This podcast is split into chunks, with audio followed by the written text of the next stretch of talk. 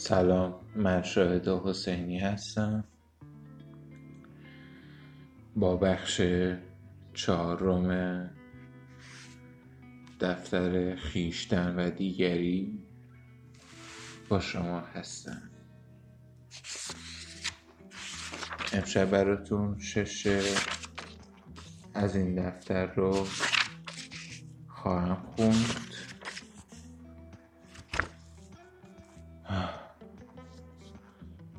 بدون هیچ شر و تفسیری شروع می‌کنم به خوندن شعر.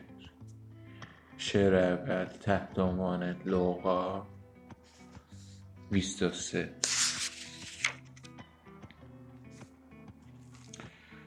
در ابتدا لوقا لوقای کاتب که احتمالا نویسنده یکی از چهار انجیل معتبر است روایت های او را پزشک و حواری پولس قدیس و قدیس هوادار پزشکان و هنرمندان و دانشجویان و قصابان می‌دانند.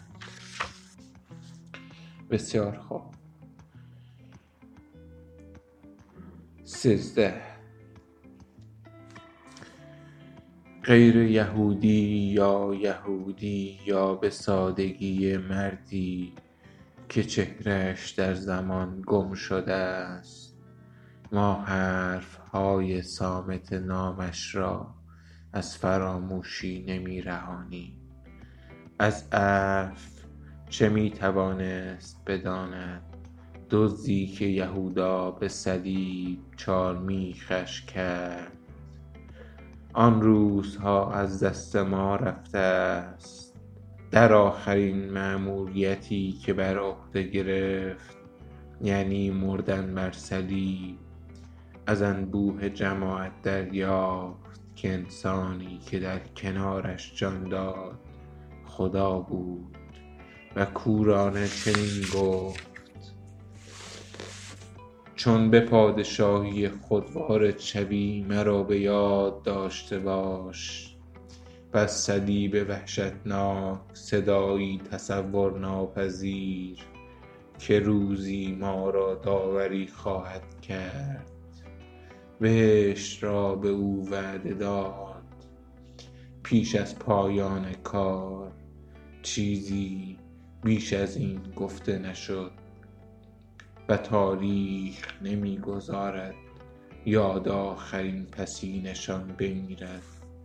ای دوستان بی گناهی این دوست مسیح آن سادگی که او را بر داشت تا به خاطر خفت بار مجازات بهشتی درخواست کند که به او عنایت شد. چیزی بود که بارها او را به سوی گناه و جنایت لعنت آمیز راند. شعر دوم تحت عنوان هنر شاعری. نگریستن به رودی از آب و زمان و یاد آوردن از آنکه زمان رودی دیگر است دریافتن آنکه ما چون رودی گذشته ایم و چهره ها چون آب محو می شوند. آگاهی از اینکه شب زنده داری خوابی دیگر است که خواب خواب ندیدن می بیند و مرگی که تن ما از آن می هراسد مرگی است که هر شب می آید و خواب خوانده می شود.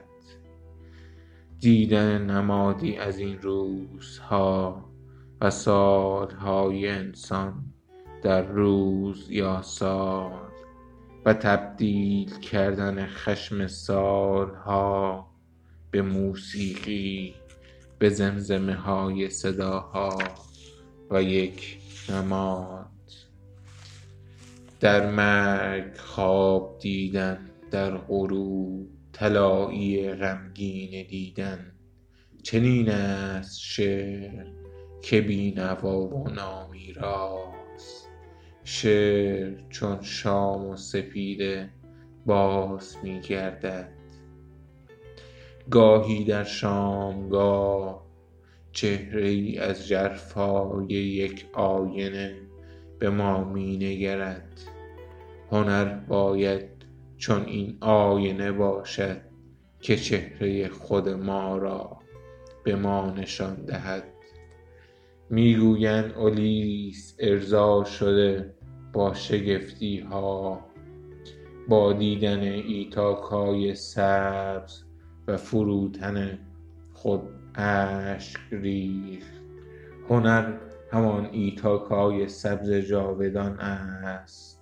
ندیدن شگفتی ها و نیز چون رودی است بی انتها که جاری است و برخاست. و آینه است از یکی و همان هراکلیتوس ناپایدار که مانند آن رود بی انتها هم خود خویشتن است و هم دیگری خب شعر سوم روزو میلتن. میان همه نسل های رزهای گذشته که در ژرفاهای زمان از هم پاشیده اند خواهان آن یکی هستم کز فراموشی برکنار باشد. رزی ناهماهنگ با هر چه که روزی وجود داشته است سرنوشت به من این موهبت را می دهد که نخستین نام را به این گل خاموش بدهم. همان آخرین رز که میلتن پیش رو نگه داشت بی آنکه بتواند آن را ببیند. ای رز سرخ یا زرد یا سپید از باغی از میان رفته هستی به یاد نیامدنیت به گونه ای جادویی بر جا می ماند و در این شعر برای همیشه می درخشد. رز ناپیدا طلایی یا خون رنگ عاجه رنگ یا سایه آلود مانند آن روزی در دست های میلتن بود. خب شعر چهارم تحت عنوان به کسی که دیگر جوان نیست در داخل شعر دو واژه رو توضیح در رابطه باش میده. من اول شعر رو می‌خونم در بعدش توضیحات رو براتون می‌خونم. از پیش می‌توانی صحنه فاجعه بار را با آنچه در جایگاه مقرر هست ببینی. غدار و خاکستر برای دیدو مقدر شده است. سکه برای بلیساریوس آماده شده است. تو در برنز پنهان شش بطی یونانی برای جنگ. و دنبال که می گردی هنگامی که این کف دست زمین در اینجا منتظر تواند. هجوم ناگهانی خون گور خمیازه کش. در اینجا آینه جستجو ناپذیری تو را می پاید که چهره همه روزهای کوتاه شونده تو و رنج تو را خواب می بیند و به دست یاد می برد آخرین تن اکنون وارد می شود این خانه است که شامگاه های کند و کوتاه تو و جبهه خیابانی که تو هر روز بر آن نگاه می اندازی در آن می گذرد خب دیدو نخستین شهبانو و بنیانگذار کارتاژ که ویرژیل درانئید از او یاد کرده است. او برای آنکه به زناشویی اجباری با شاه موریتانی تن در ندهد خود را با شمشیر کشت. و اینکه بلیساریوس ژنرال امپراتوری بیزانس و گشاینده بسیاری از سرزمینهای مدیترانه روم غربی. بسیار خوب. شعر پنجم تحت عنوان اودیسه کتاب بیست و سوم. حال که شمشیر تیز آهنی آب داده کار دادگری را به انجام آورده است. انتقام صورت گرفته است. حال نیزه و پیکانهای بی رحم خون از تن گستاخی روان کردند. اولیس برای آنچه یک ایزد کل دریاهای او می توانستند انجام دهند. به قلمرو و خود و شهبانوی خود بازگشته است. برای آنچه یک ایزد می توانست انجام دهد و جار و جنجال جنایتکارانه گیلز فارس حال در عشق بستر زفافشان شهبانوی درخشنده به خواب رفته است. در حالی سر به سینه شاهش نهاده است. حال آن مرد کجاست که در تبعید خود شب و روز چون سگی وحشی سرتاسر جهان را می پیمود و می گفت که نامش هیچکس بوده است. به هر صورت هیچکس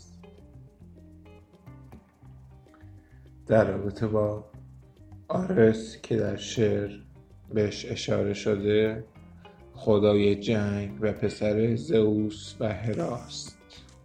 و شعر پایانی تحت عنوان به شاعر میانمایه سال 1899 پشت سر جا نهادن شعری برای آن ساعد اندوه بار که در پایان روز منتظر ما نشسته است. متصل کردن نامت به طلای محو شونده و سایه دراز شونده آن. این بود آرزوی تو. تو با چه شوری آنگاه که روز طی شد برای آن سطر غریب زحمت کشیدی که تا تحلیل رفتن جهان آن ساعت خاص و آن آبی غریبش را تأیید کند. ای برادر بزرگتر مبهم نمی دانم آیا آن را یافتی یا آیا خودت واقعی هستی؟ ولی من تنها هستم. و آرزو می کنم که فراموشی شبح بی وزن تو را به روزها بازگرداند. به یاری دادن به این واژه نمایش فرسوده که طرح می ریزد تا شامگاه را در درون خطهایش ثابت نگه دارد خب یک توضیح داره که خیلی مهمه.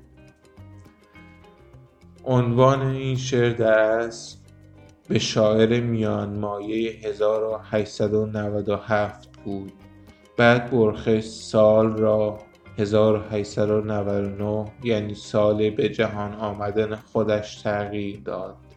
بدین ترتیب نشان داد منظور از این شاعر خود اوست یعنی خود برخس. خب این بود شعر از بخش پنجم خویشتن و دیگری. و باز هم میگم خواهش دارم از شما که حتما بازخورد بدید feedback, feedback بدید که من شعرها رو به چه صورت بخونم اگر بد می‌خونم حتما بگید. اگر که خسته می‌خونم بگید که پر انرژی بخونم. و قص الهازا. بر ترتیب این بود شش شعری که امشب براتون خوندم.